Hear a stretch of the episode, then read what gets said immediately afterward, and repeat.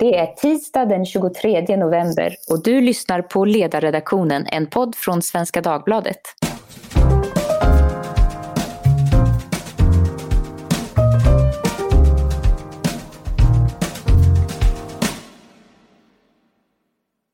Jag heter Maria Ludvigsson och jag gillar att flyga. Dels för att det kan ta mig långt, långt till vackra platser på relativt kort tid. Dels för att det är en upplevelse i sig att just flyga. Men flyget omtalas idag främst som ett miljöproblem och allt mer sällan som en enastående del av människans framsteg. Och jag undrar om det måste vara så och framförallt kommer det alltid att vara det? Och för att diskutera detta har jag med mig de två bästa tänkbara personerna, nämligen Maria Wetterstrand, före detta språkrör för Miljöpartiet mellan 2002 och 2011. Idag är hon VD i Milton Europa och skribent. Välkommen hit Maria! Tack så mycket! Eh, bredvid dig här i bild finns Anders Ydstedt. Du är rådgivare, entreprenör och författare till flera böcker som handlar just om mobilitet. Välkommen du också! Tack så mycket Maria! Eh, först till dig Maria. Vad har du för relation till flyget? Är du lika entusiastisk som jag? Jag är ju entusiastisk på sätt och vis för att resa. Men jag är mm. ju inte superentusiastisk för de flygresor som jag företar vanligast i mitt liv. Jag har bott i Finland i ganska många år efter att jag slutade med politik i Sverige och samtidigt haft en hel del uppdrag i Sverige, så flugit mellan Stockholm och Helsingfors. Det är ju mm. ingen som blir direkt lyckligare av. Uh, nu bor jag i Bryssel. Mm. Det har inte blivit jättemycket flygande de senaste ett och ett halvt åren och det måste jag säga har varit otroligt skönt. Ja, eh, att... Så det är ju en annan typ av flygande, de här eh, ja. slitande liksom bara jobbresorna. Det kan jag tänka mig, ofta får man gå upp väldigt tidigt och så mm. är det det kanske, själva flygresan är mindre besvärande än all logistik. Men jag har alltid markplan. älskat att åka tåg faktiskt. Och det, ja det, man undrar ju lite vad som är hönan och ägget. Blir man miljöpartist av att älska tåg? Eller börjar man älska tåg för att man är miljöpartist? Jag vet inte, jag kan inte svara på det. Men jag har alltid älskat att åka tåg. Men du, det där, där, här är vi ändå något på spåret. Eh, jag gillar, gillar också tåg. Jag tycker jättemycket om att åka tåg. Man ser så bra ut och så. Men jag är ju inte miljöpartist så det kanske inte är den kopplingen jag har falsifierat din tes. Eh, ja, men då förstår jag din entusiasm eftersom du har mest flugit då, eller du har framförallt flugit i, i yrkessammanhang så blir det en annan sak naturligtvis. Anders, du har skrivit mycket om flyg, men framförallt då om själva mobiliteten och hur avgörande den är för välstånd och utveckling. Så vad brukar du berätta för att beskriva din syn på just rörlighet? Nej, men jag, jag är för tillbaka till det här, jag gillar tåg och jag gillar flyg och jag gillar bilar. Jag tycker överhuvudtaget det här med mobilitet är viktigt. Jag tycker det är ganska kul, eller jag tycker det är kul att ut och promenera, jag cyklar gärna och så. Jag tycker liksom mobilitet i sig är någonting bra och det finns väldigt mycket goda effekter av det. Och det samtidigt så, så jag började liksom som tekniknörd på det här området men efterhand så har jag blivit mer och mer så att säga, fundersam kring liksom varför värdet i mobilitet i sig. Och tittar man tillbaka i historien så har ju ofta makthavare använt begränsningar av mobilitet som ett väldigt starkt liksom, kontrollvapen. Och I Sverige så pratar vi till exempel ofta om 1864 då vi avskaffade skråväsendet och ibland nämner vi att Gripenstedt var med och fixade tågen och, och sådana där saker och sånt. Men vad vi samtidigt gjorde i samma veva var ju faktiskt att vi tillät vanliga människor att vara ute och promenera, att flytta mellan byar och sånt. Innan dess kunde man hamna på fästning om man inte var adel eller präst och, och heter, rörde sig på landsbygden. Mm. För vi hade liksom sådana dagdriveri, eh, ja, mm. jag kommer inte ihåg lagstiftningen hette här, men, men så. Så att, så att den här kontrollen över resan, då i modern tid ser vi ju liksom hur diktaturer har, har byggt, byggt murar och, och så vidare. och Så Så att för mig är det här det ytterst handlar det här med mobilitet om en maktfråga. Vänder man på det då finns det väldigt mycket positivt i det hela. Att, att det, det är en förutsättning för marknadsekonomi, det är en förutsättning för att människor förstår varandra, kan liksom lära känna och, och få vänner och kan göra, ja, förstå andra kulturer. Och hur mycket främlings eller misstänksamhet mot andra kulturer och andra människor det handlar om att man kanske inte har sett dem helt enkelt och inte träffat andra människor och sånt. Så det, det är väldigt mycket gott med det. Vi där pratar mycket om handel och villkor för friare handel och sånt. Jag menar, ofta handlar det ju förutsatt i början att man träffas och möts och litar på varandra för att kunna skaka hand och att bägge parter är nöjda.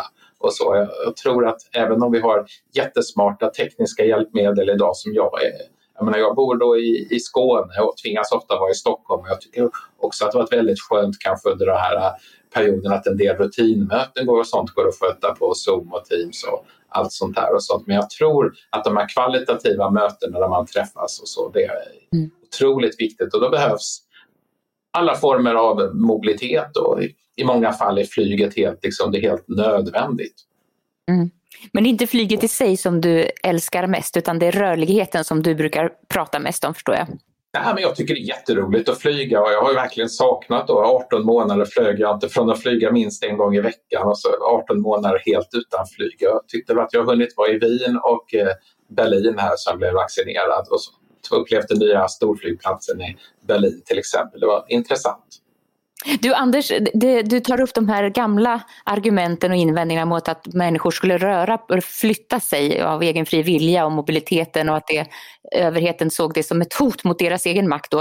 Eh, vad skulle du säga är de främsta argumenten eller invändningarna mot, eh, mot flyg och rörlighet idag? Var kommer de ifrån och vad beror det på eller vad är argumenten? Ja, men det, har alltid, det har väl egentligen alltid funnits eh, misstänksamhet mot de första tågen krävde man ju, det vet, känner man här historien att någon skulle gå mm. framför med en röd flagga och varna. Och det, det fanns ett uttryck som heter dromologi. Man menar att människor blev sjuka och man upplevde för höga farter och sånt. Så att det liksom alltid pratats om att, att det här med fart och förflyttning är farligt och så.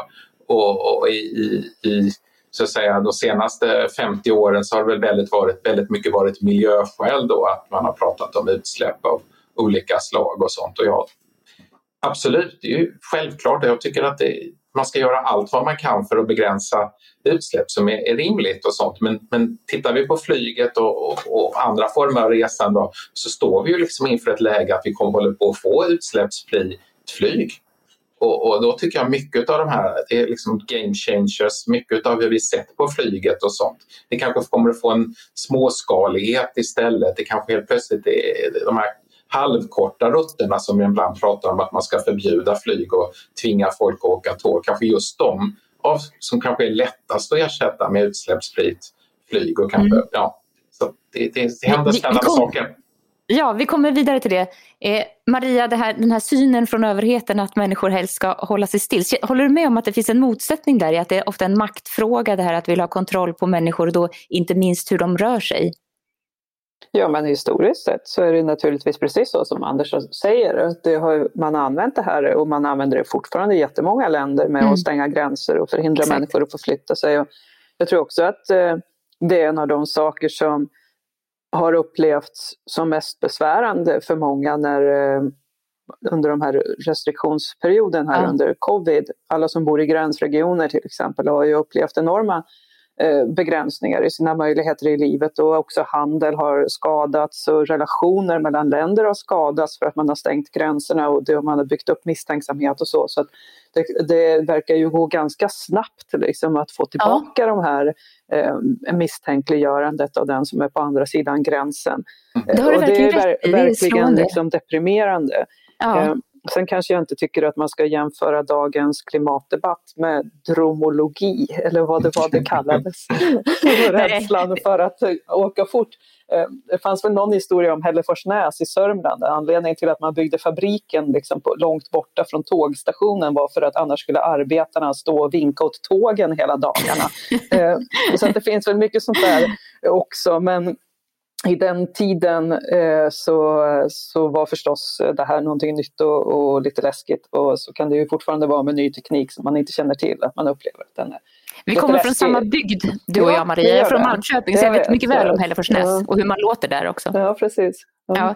ja det, det, är klart de här anekdoterna, men de har också en bild på det här att, att människan delvis också har ett, ett motstånd mot förändring och förnyelse. Att det är lite skrämmande. Det sägs ju också att de första kvinnorna som skulle framföra motorfordon, alltså bilar, eh, det var man väldigt tveksam till eftersom det kunde, deras själar var så flyktiga att de kunde blåsa bort i den höga hastigheten. Alltså, det är helt förfärligt när man läser faktiskt om 1800-talets feminism och vad kvinnor fick kämpa för att överhuvudtaget få utöva idrott och alla möjliga sådana saker som ju också har med, med att göra med rörelse, liksom, att det skulle vara farligt. Så att det, finns, det finns enormt mycket i historien som är, eh, man har använt för att eh, förtrycka människor och hålla människor på sin plats. Det finns ingen tvekan om det.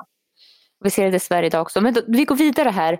Eh, eh, Anders, det finns ju också nyligen såg jag, det finns forskare på eh, Oxford University som har funnit att man kan förvandla koldioxid till flygbränsle. Om vi då börjar närma oss frågan här vad man kan göra då för att göra eh, det flyg som vi vill värna mindre klimatfarligt. Mm. Nej, men det, det finns, det, det är väl egentligen två, två spår om man nu kan prata om det i luften. Men mm. det finns två, två rutter som är huvudrutter idag. Det ena är ju elektrifiering med batterier för, för medelkorta och medellång väg och där finns det. Där liksom, det har släppts flera modeller och det finns gott om projekt kring ja, 20 till 50 passagerare och som kanske kan gå en, mot dagens motsvarande en jetflygtimme eller någonting sånt ungefär. Och, och, och i princip helt utsläppsfritt då, batteridrift. Och här händer det jättemycket och, ja, och så.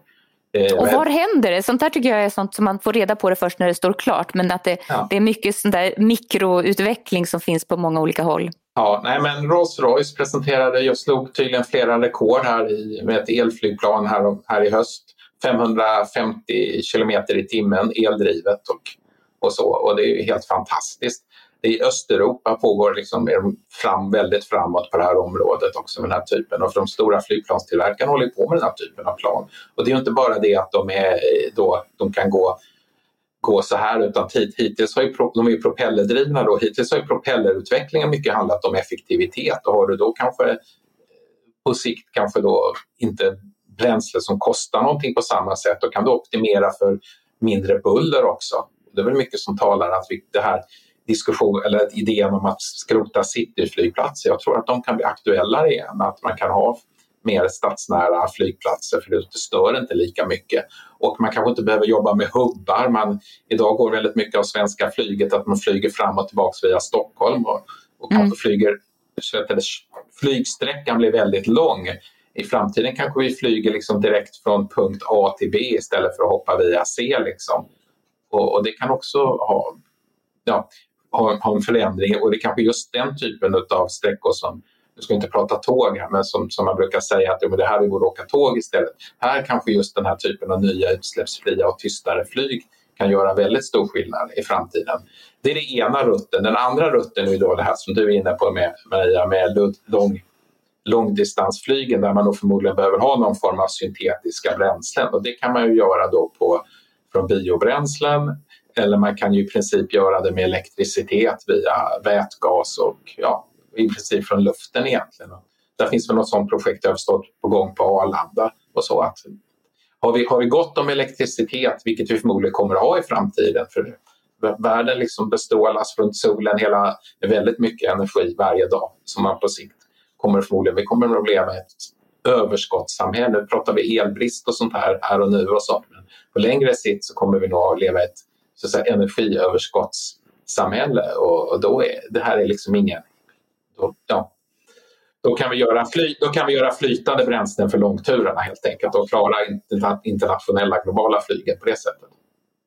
Så det är de vad ska säga, utvecklingsspåren som man kan se som lever idag och så vet vi inte riktigt vad de kommer leda fram till. Ja, när det gäller bränslen och framdrivning. Mm. Sen finns det ju dessutom ytterligare en område som då är lite mer halv science fiction och det är ju liksom det vi utveckling ser från drönare och så med de här som har propellrar uppåt också som är liksom mittemellan helikoptrar och flygplan.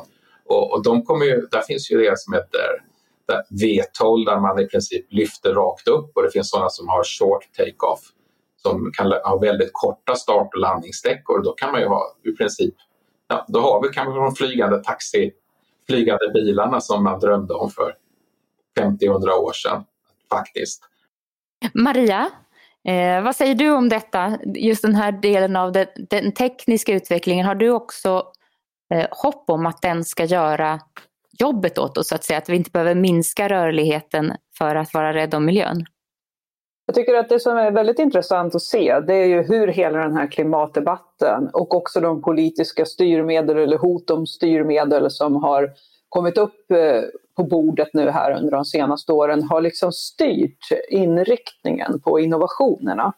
För det är ju, liksom, politiker kan ju inte själva sitta och hitta på eh, olika typer Nej. av tekniska lösningar för att lösa Exakt.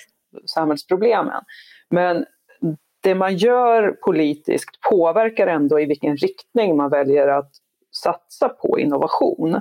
Mm. Och om man tittar på biltrafiken till exempel så var det under väldigt, väldigt lång tid så att man gjorde enorma effektiviseringar naturligtvis, som man gör eh, för att man vill bli bättre. Men vad inriktar man dem på? Jo, att göra tyngre eh, fordon, också säkrare i många fall, eh, och starkare motorer så man kunde liksom få en, en snabbare utväxling av bränslet. Men väldigt lite på att få ner utsläpp. Tills man fick in politiska styrmedel som gjorde att man var tvungen att satsa sin innovation på att utveckla mera bränslesnåla effektiva fordon. Eh, och då kom man ju också till en gräns när det faktiskt är så att det blev lönsamt att köra elfordon eh, på ett annat sätt än vad det var innan. Och den tekniska utvecklingen har ju gått enormt snabbt. Så om man då jämför det och tittar på liksom Eh, området så kan man ju se att eh, den ligger efter. Eh, flyget har, har kommit igång senare eh, med den här typen av utveckling. Samtidigt kan man säkert dra nytta av en del av de eh, innovationer som har tillkommit på liksom den, den eh, markfordonssidan. Så att man kan kanske hoppa över några steg i utvecklingen där. Eh, samtidigt är det mer komplicerat. Eh, det är inte riktigt lika lätt att eh, få, få eldrift att fungera kommersiellt i luften som det är på land. Eh, så då har man några hinder ytterligare att komma över. Det är lite mer komplicerat att tillverka flygbränsle, det är lite dyrare. Sen har man ju den andra aspekten av det hela och det är ju att flyget idag inte betalar sina miljökostnader. Vilket gör att drivkraften för att faktiskt introducera det här, alltså att skapa en marknad för de här nya lösningarna, eh, den är ju avsevärt svagare idag inom flyg än vad den är på markfordonssidan. Och det kan ju också bromsa introduktionen. Så det, jag tror att det som krävs för att man ska få en acceleration där några av de här, de som funkar bäst av de här innovationerna som ju nu spretar åt lite alla möjliga olika håll som Anders säger, vilket är bra. Därför att förhoppningsvis så är det några av dem då som visar sig vara effektiva och, och funktionella och kommersiella. Eh, om man ska få en marknad för det så tror jag, som, som accelererar, då tror jag att det krävs att det är några länder eller regioner som EU till exempel som går före och, och skapa den här marknaden så att man får den acceleration i utvecklingen som man behöver för att det här verkligen ska komma på plats. Så har man gjort med, med elfordon. Länge var Norge världens största marknad för elbilar eh, tillsammans med Kalifornien. Och sen har det liksom tillkommit andra och så har det påverkat och snabbat på utvecklingen så att säga.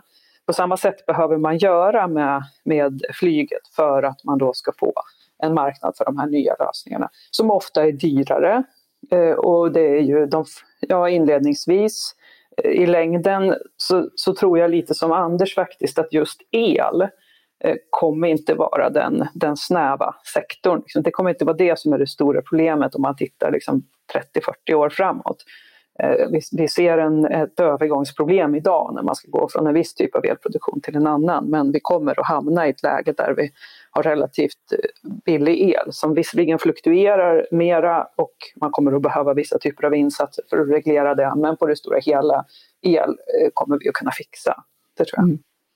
Men du nämner Norge, det sägs att det är världens mest Tesla-täta eh, land och det är det verkligen. Det, det vackra, dyra bilar som rullar omkring där.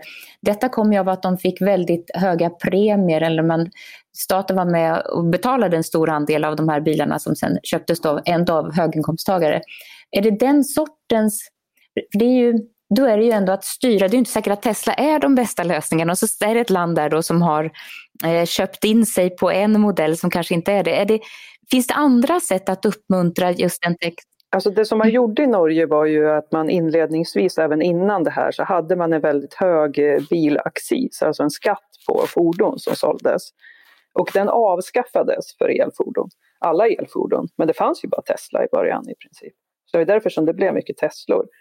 Och sen så har det ju nu diversifierats eh, avsevärt, så det är ju inte bara, även om det fortfarande tror jag kanske är det Tesla, tätaste landet, så är det ju väldigt många andra elfordon som säljs i Norge förutom Tesla också. Och de har ju liksom tagit rygg på Tesla i många, i många fall eh, och eh, dragit nytta av samma stödsystem så att säga. Just det.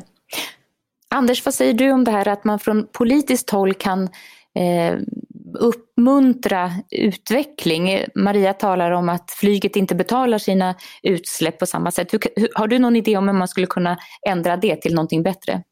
Men överlag så, det är väl inte, jag håller inte helt med om att flyget inte är beskattat, ingår i ETS och sånt i Europa och sånt där, eller EU och så. Men, men, men eh, överlag så tycker jag att för politiker är ofta skatt liksom, det är ett universalmedel och jag är mer bekymrad över att, att när vi får utsläppsfri mobilitet att politiker försöker liksom fortsätta att beskatta. Man har motiverat beskattningen med att det finns en massa utsläpp och så går man mot utsläppsfri. Mm. Jag tror det är viktigt är snarare att man får till någon slags pledge från politiken, att man verkligen lovar att den utsläppsfria mobiliteten, det ska, det ska komma någon rekyleffekt att när folk väl har skaffat sin Tesla, sen kommer skatten i alla fall.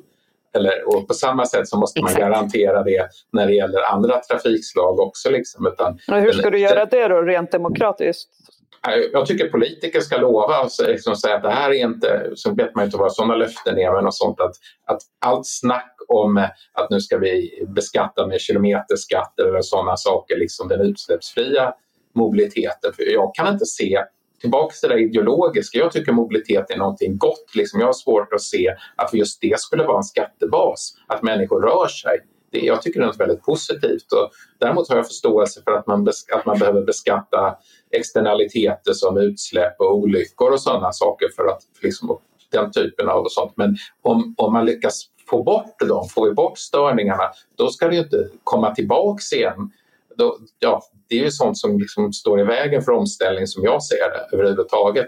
Så tillbaks till Maria, till, eh, Maria Ludvigssons fråga då om, om vad man skulle kunna göra. Jag tänker ju att det finns ju för de här först, typen elflyg, flyget då till exempel, har ju väl faktiskt ett antal fördelar att man skulle kunna ha mer citynära flygplatser och sånt. Låt oss säga, det är väl ett, en form av incitament som politiken skulle kunna göra, att se till att det finns, finns eh, ja, platser närmare städer för den typen av flygplatser.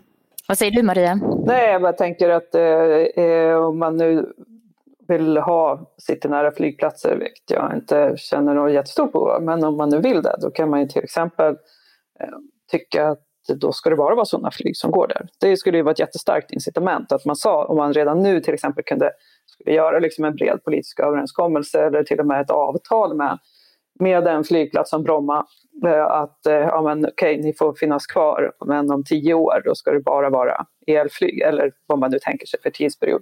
Jag känner att jag har jättestort behov av att ha Bromma och jag tycker det finns mycket annat, kanske bättre att ha eh, city citynära än just flygplatser. Men om man nu gillar det så, så skulle det kunna vara en metod. Liksom.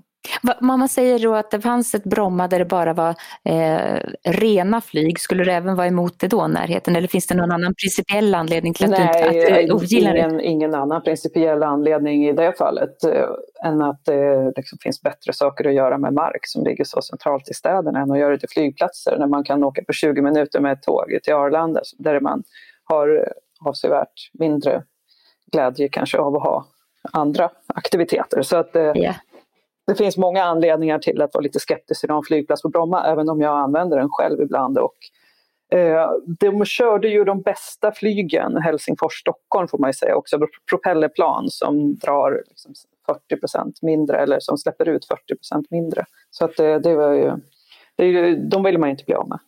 Nej, du får ju använda den även om du... med elflyg.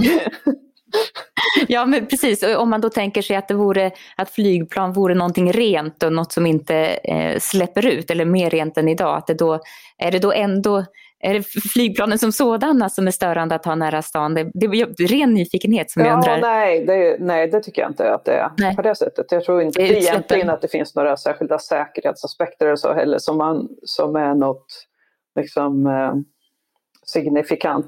Men eh, sen tror jag man, man måste sätta den här, hela den här diskussionen om liksom omställningen av flygsektorn, tycker jag också mot det faktum att vi har en resursförbrukning i världen som är enormt hög idag i förhållande till vad planeten riktigt klarar av. Vi har jättedåliga cirkulära system, alltså vi cirkulerar inte material på ett sätt som överhuvudtaget är i närheten av vad vi skulle behöva. Vi har en jätteorättvis fördelning av resurser mellan fattiga och rika länder. Eh, och vi har en akut klimatkris. Och det här innebär ju att, att eh, även om man kan tro på att det, att det kan komma en teknikutveckling som kan göra flyget eh, utsläppsfritt så småningom, så kommer det kommer inte att vara på plats om tio år, annat än för möjligen liksom som elflyg som går på korta distanser. Eh, och en del andra typer av drivmedel, men det kommer inte vara utsläppsfritt om tio år. Hela flygsektorn globalt sett är inte den mest progressiva heller, det kan man inte påstå. Samma med sjöfarten, ligger ganska långt efter när det gäller liksom ambitionsnivå på utsläppsminskningar.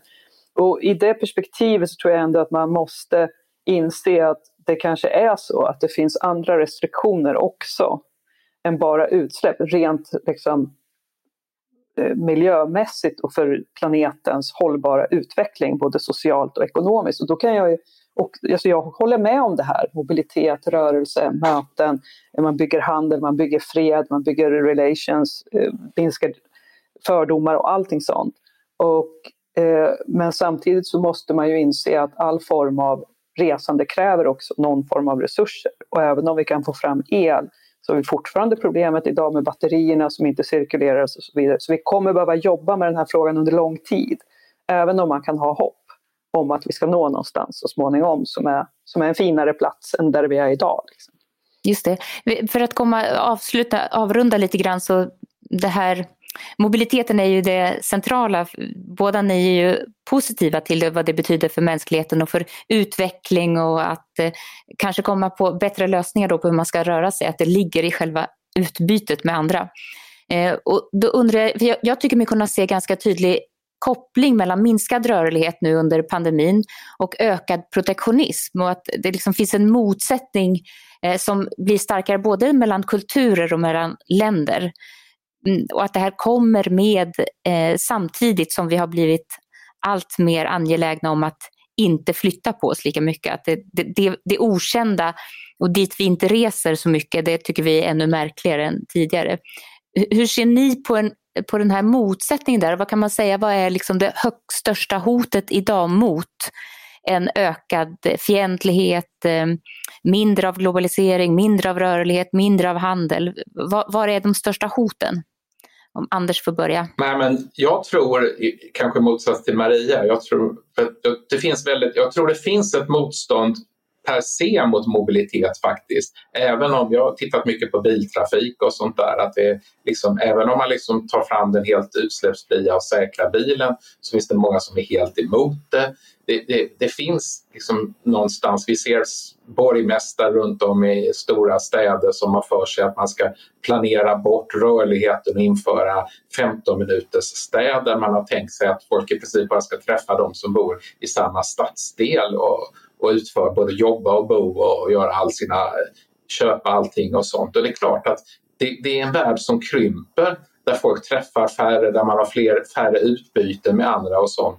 Jag tror det blir en mer inskränkt värld och i, tittar vi på de här med städerna så vad de gör egentligen här det är egentligen bygga nya stadsmurar fast, man, fast det mm. kallas liksom ja, det kallas för mobility, mobility management och andra fina uttryck att man ska planera jag fick mig ett erbjudande om att åka på någon konferens häromdagen här hur ska man planera människor och eh, resande bättre med AI och sånt. Liksom att det, man tror sig kunna planera människors hur, hur människor vill leva sina liv. Och då får man inte, det händer inte så himla mycket utan då blir dagar, du träffar samma människa varje dag när du går till samma 15 minuters promenad och sånt. Det blir inskränkt värld med färre innovationer, mer främlingsfientlighet och, jag, jag, tror att de, jag håller med Maria liksom om de utmaningar vi har, både tekniskt och ekonomiskt och sånt i världen, men jag tror vi löser dem bättre genom genom fler möten och, och, och mer handel och, och, utbyte och så.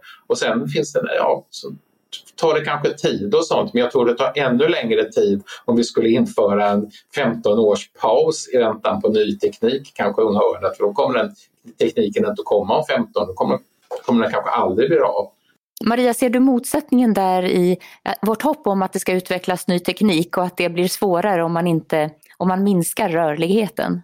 Jag vet inte riktigt om jag förstod resonemanget här riktigt. Här, när man pratar om de här 15 minuters städerna, det handlar ju om att lite göra ett, ta ett annat grepp än vad man gjorde när man planerade städer på 50-talet. När man hade en idé om att människor ska bo på ett ställe, så ska man ha arbetsplatser på ett annat ställe, så ska man ha handel på ett ställe och så har man gjort, hela vår plan och bygglagstiftning är ju gjord utifrån att man pekar ut områden som ska höra, som, där man ska ha vissa typer av aktiviteter. Och så ligger de här ganska långt ifrån varandra och sen så bygger man motorvägar så ska man åka mellan. Det är så jävla roligt det är inte det heller, kan man väl inte påstå. Så när man pratar om de här 50 minut, minuterstäderna så handlar det ju inte om att du ska låsa in människor inom en radie av eh, 50 liksom 15 minuter från allting. Det handlar om att det ska finnas service och att det ska finnas Eh, arbetsplatser också där människor bor så att man får levande städer som kan leva dygnet runt istället för döda bostadsområden på dagarna, döda handelsområden på, på eh, liksom nätterna och så döda ar arbetsplatsområden på, på kvällar och nätter. Jag har nog en helt annan bild av vad det här innebär än vad Anders har. Och jag tror inte att det innebär ett hot mot teknikutveckling inom flyget. Jag tror inte nödvändigtvis att det innebär ett hot mot världshandel eller så heller. Eh, jag tror att det bästa man kan göra för att få en snabbt accelererande teknikutveckling inom både eh, markfordon, eh, sjöfart och flyg, det är att man ställer politiska krav och att man ser till att utsläppen kostar. Och det här kan göras på lite olika sätt. Det ska vara så teknikneutralt som möjligt, det tror jag vi är helt överens om. Där. Och eh, långsiktigt gärna och ju mer globalt desto bättre, men får man det inte globalt så måste vissa områden gå före för att driva på teknikutvecklingen och se till att det här verkligen händer. Eh, sen tror jag det finns en protektionism idag som är oroande och eh, den kan delvis vara relaterad till miljöfrågor men jag tror den är mycket mer relaterad egentligen till Eh, Eh, nationalism och eh, liksom högerextremism och den typen av tankar. Exakt, och det var där jag var inne på, för det, jag nosar lite grann på att jag, jag tycker mig kunna se kopplingar mellan, alltså de som lite grann kan säga, jo men vi förstår nationalismen, vi förstår Orban och vi kan förstå att det här kommer. De är ju också eh, ofta eh, kritiska till rörlighet, alltså de, är, eh, de har tankar om att vi ska, hellre än att handla med Kina till exempel så bör vi stänga murarna dit. Alltså det finns en protektionistisk längtan hos dem som då kritiserar detta. Att det, är, mm. Det gör det, det, det, de tycker kommer både från höger och vänster så att säga. De, tycker, de på högersidan tycker framförallt inte att andra människor ska röra sig hit. Uh, Nej, och vi ska inte handla med Kina och så vidare. Ja, uh, och det är klart att man kan, När, jag, var, jag, säga så här, jag var emot, eh, för 20-25 år sedan var jag emot att införa klimattullar till exempel, som EU nu är på gång att göra. Eh, av den enkla anledningen att, att jag tror på världshandel och jag tror att den typen av, av tullavgifter kan göra det problematiskt med export av också positiva varor som som ny teknik och, och eh, mer effektiva lösningar och att det kan förhindra innovation och utveckling.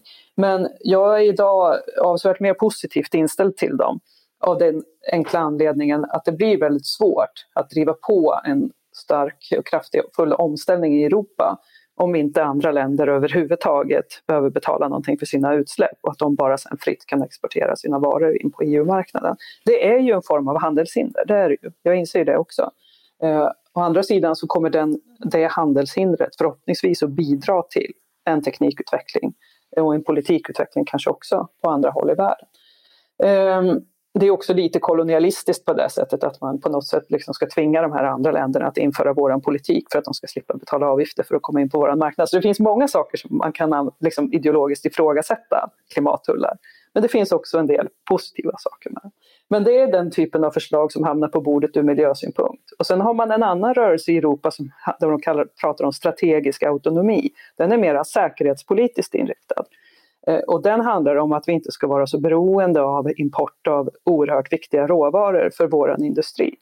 Eh, för produkter som vi är helt liksom, eh, nödvändiga för vår överlevnad, eller i alla fall nästintill. Eh, och eh, den måste man förstå ur ett helt annat perspektiv tror jag. Den har fått en eh, skjuts med covid när internationell handel har blivit störd av olika anledningar. Och blivit ännu mer viktigt tycker många att vi faktiskt har en viss egen inhemsk EU-inhemsk produktion av, av viktiga råvaror. Ska man gå den linjen nu så får man väl säga att då bör vi ha det i varje kommun också för, ja, om man inte alltså ska röra det, sig. Så det, där är en, det, en... det är knepigt med de, här, med de här frågorna. För det är klart det finns en poäng i det också. Att, uh, har, vi inte, har vi inte gödselmedel för våra åkrar till exempel. Det importeras nästan 100 procent från utanför EU idag. Ungefär 5 procent av fosfor i gödselmedel kommer från i, inom EU, allt annat utifrån. Om inte vi kan få tillgång till det, ja då kan vi inte odla, då har vi inte mat. Det är klart att det liksom, man fattar ju att det finns en poäng i de här resonemangen. Om man stör de här globala flödena så får det väldigt, väldigt stora konsekvenser. Mm. Anders? Som sagt, jag tror det är väldigt viktigt med att vi rör oss och träffar andra människor och det är en förutsättning för, för handel överhuvudtaget. Och så. Jag kan, kommer ändå tillbaka till det här att begränsar vi till exempel att människor bara ska röra sig i sin stadsdel. Det låter jättefint. All service ska finnas där och alla bostäder och alla grejer vi vill ha. Men då är det ofta då att någon annan bestämmer det. Det är ju liksom när vi tog bort stadsmurarna runt våra städer så människor själva kunde bestämma om de ville bo granne med bruket där de jobbar eller om de kunde vilja bo någon annanstans. Om de ville besöka en annan stadsdel för att träffa vänner eller om de ville handla i en tredje stadsdel för där fanns ett annat utbud och sånt. Den här typen av planerad, liksom, politikerplanerade samlevnadsomständigheter när det gäller rörelse det, det börjar liksom i det lilla och slutar i det stora. Accepterar vi liksom inte att människor kan få välja att leva sina liv och röra sig så, så, så, så får det liksom avtryck över hela, över hela, hela fältet skulle jag vilja säga. Träffar du bara samma människor i samma stadsdel, det är klart att du har kanske ännu svårare för att träffa folk från andra sidan jorden. Det, mm. jag tror det hänger ihop mycket av det här. Det är klart det ligger jättemycket i det. Eh, och jag håller helt med om det resonemanget men jag, jag tror inte riktigt att man kom, kommer dit hän att man kommer låsa in människor. Och hur man än gör planerar man. Alltså på något sätt behöver samhällen planeras. Och eh, antingen planerar man dem för, för bil och, och långväga resande eller så planerar man dem för någon annan typ av resande. Men det finns ju också någonting, kanske totalitärt är ett starkt ord, men detta att planera, stadsplanering kan ju vara både rörlig och öppen och ta intryck för vad är det folk vill ha, hur fungerar människor, hur rör de sig. En annan eh, skola är ju att man har en idé om hur människan borde vara och att man planerar städerna efter det. Det här du nämner, de här ABC-städerna där man skulle arbeta på ett ställe, bo på ett och så ett köpcentrum på ett annat. Det är väldigt inrutat som att vi bara är maskiner. Och det är väl det som är, kanske för oss som, som är lite mer negativa till detta, så klingar detta med stadsplanering som något som att det är en arkitekt som har en idé om hur jag borde leva mitt liv och att det inte stämmer med det mänskliga. Men där fick jag sista ordet, det kanske inte var riktigt meningen, men eftersom vi har talat så länge nu så måste vi avrunda tyvärr. Vi får ta en uppföljande, ett uppföljande avsnitt av det här. Det var väldigt, väldigt roligt att ha er med båda två. Tack så hemskt mycket för att ni var med. Tack till er som har lyssnat och tack till Jesper Sandström som är vår producent. Om ni har idéer på vad vi borde tala om eller tycker att vi har helt fel i något, hör av er till ledarsidan snabla svd.se. Tack och hej!